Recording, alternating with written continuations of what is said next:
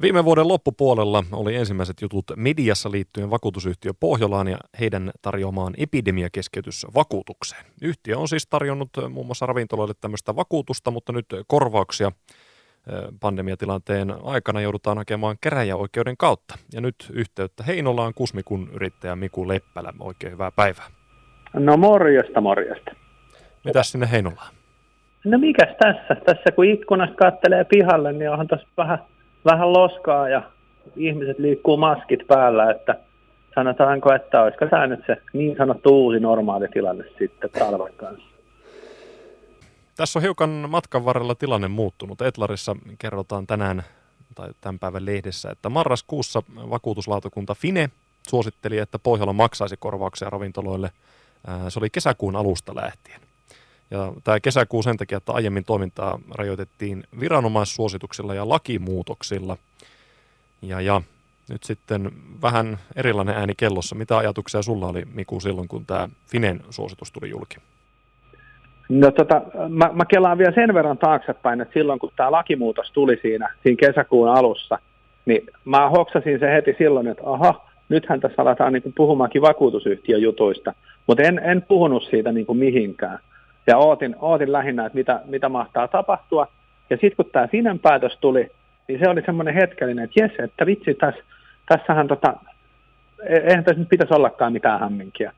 Ja tota, no, sitten on tapahtunut erinäisiä asioita ja mun käsittääkseni Pohjola kuittasi aika suoraan sen heti silloin jo siihen Finen päätökseen, että ei makseta.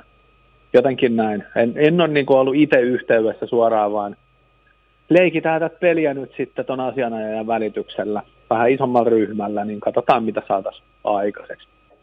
Viime viikolla lueskelin tästä juttua ja kyllähän ihan mikä tahansa artikkeli aiheesta, niin tulee maalikolle aika epätodellinen olo, että tarjotaan epidemiavakuutusta, mutta sitten kun se iskee päälle, niin epidemian aiheuttamia vahinkoja ei haluta korvata. Että kuulostaa vähän Karpolaan asiaa ohjelman jaksolta. No onhan tässä vähän hassuja piirteitä tälleen kevyesti sanottuna tietysti, että, että tota, tota, tota, silloin kun mulle aikanaan about viisi vuotta sitten myytiin tämmöistä keskeytysvakuutusta, niin en tietenkään silloin tullut niin mietittyä edes mitään epidemioita eikä tällaisia, mutta koska myyntimies oli niin hyvä, niin se sai myytyä mulle niin laajan mahdollisen turvan kuin voi olla. Ja tota, nyt ollaan sitten tässä tilanteessa, että se laajin mahdollinen turva onko se nyt sitten turva vai kierretäänkö sitä nyt jollain, niin, et, niin. Hmm. se on vähän semmoista. Minkälaisia korvaussummia puolestaan haette? Tiedän, että tässä on 50 ravintolaa mukana ympäri Suomen, niin, niin, niin minkä, minkälaista summista puhutaan, osaatko sanoa? No mä en ihan, ihan suoraan summaa, mä en, mä en edes viiti sanoa, mitä, mitä meidän osalta on tuossa lähössä. Et tota, tietysti se on aika merkittävää, että jos on rajoitettu kumminkin toimintaa, että kaikki, kaikki tapahtumat, keikat, ruokarekkakeikat festareilla, todella paljon äh, juhlatilaisuuksia, koko pikkujoulukausi, mitä kaikkea on jäänyt myymättä, niin kyllä siinä, kyllä siinä puhutaan paperirahasta eikä pelkistä kolikoista, että tota, on, summa on todella merkittävä.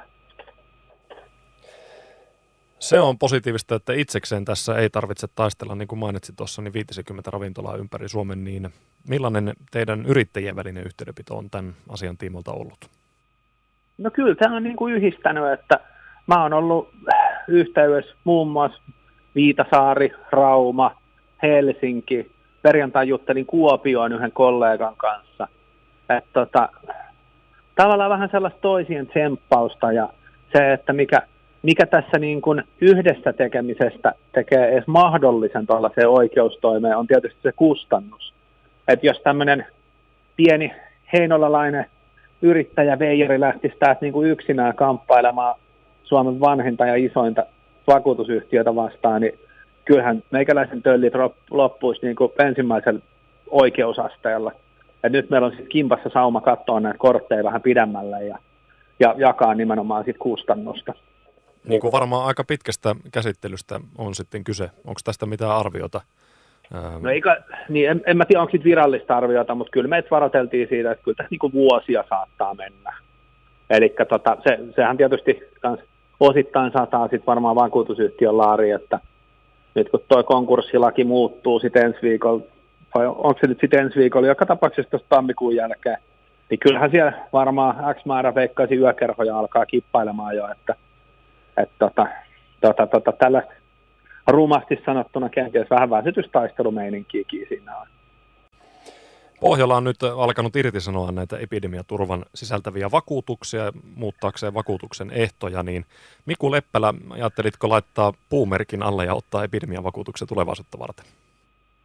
No mä, mä, mä en oikein tiedä, onko, onko sellaista niin kuin enää sit saatavilla, koska minusta hassuuhan tässä vakuutusehtojen muuttamisessa oli kanssa sit se, että kun mullekin tuli päivitetty, päivitetyt tota, tota, tota, termistöt siellä, että nyt sitten tässä tämän vuoden vakuutuksessa kirjoitetaan erikseen, että tämä vakuutus ei korvaa COVID-19 aiheuttamia ongelmia.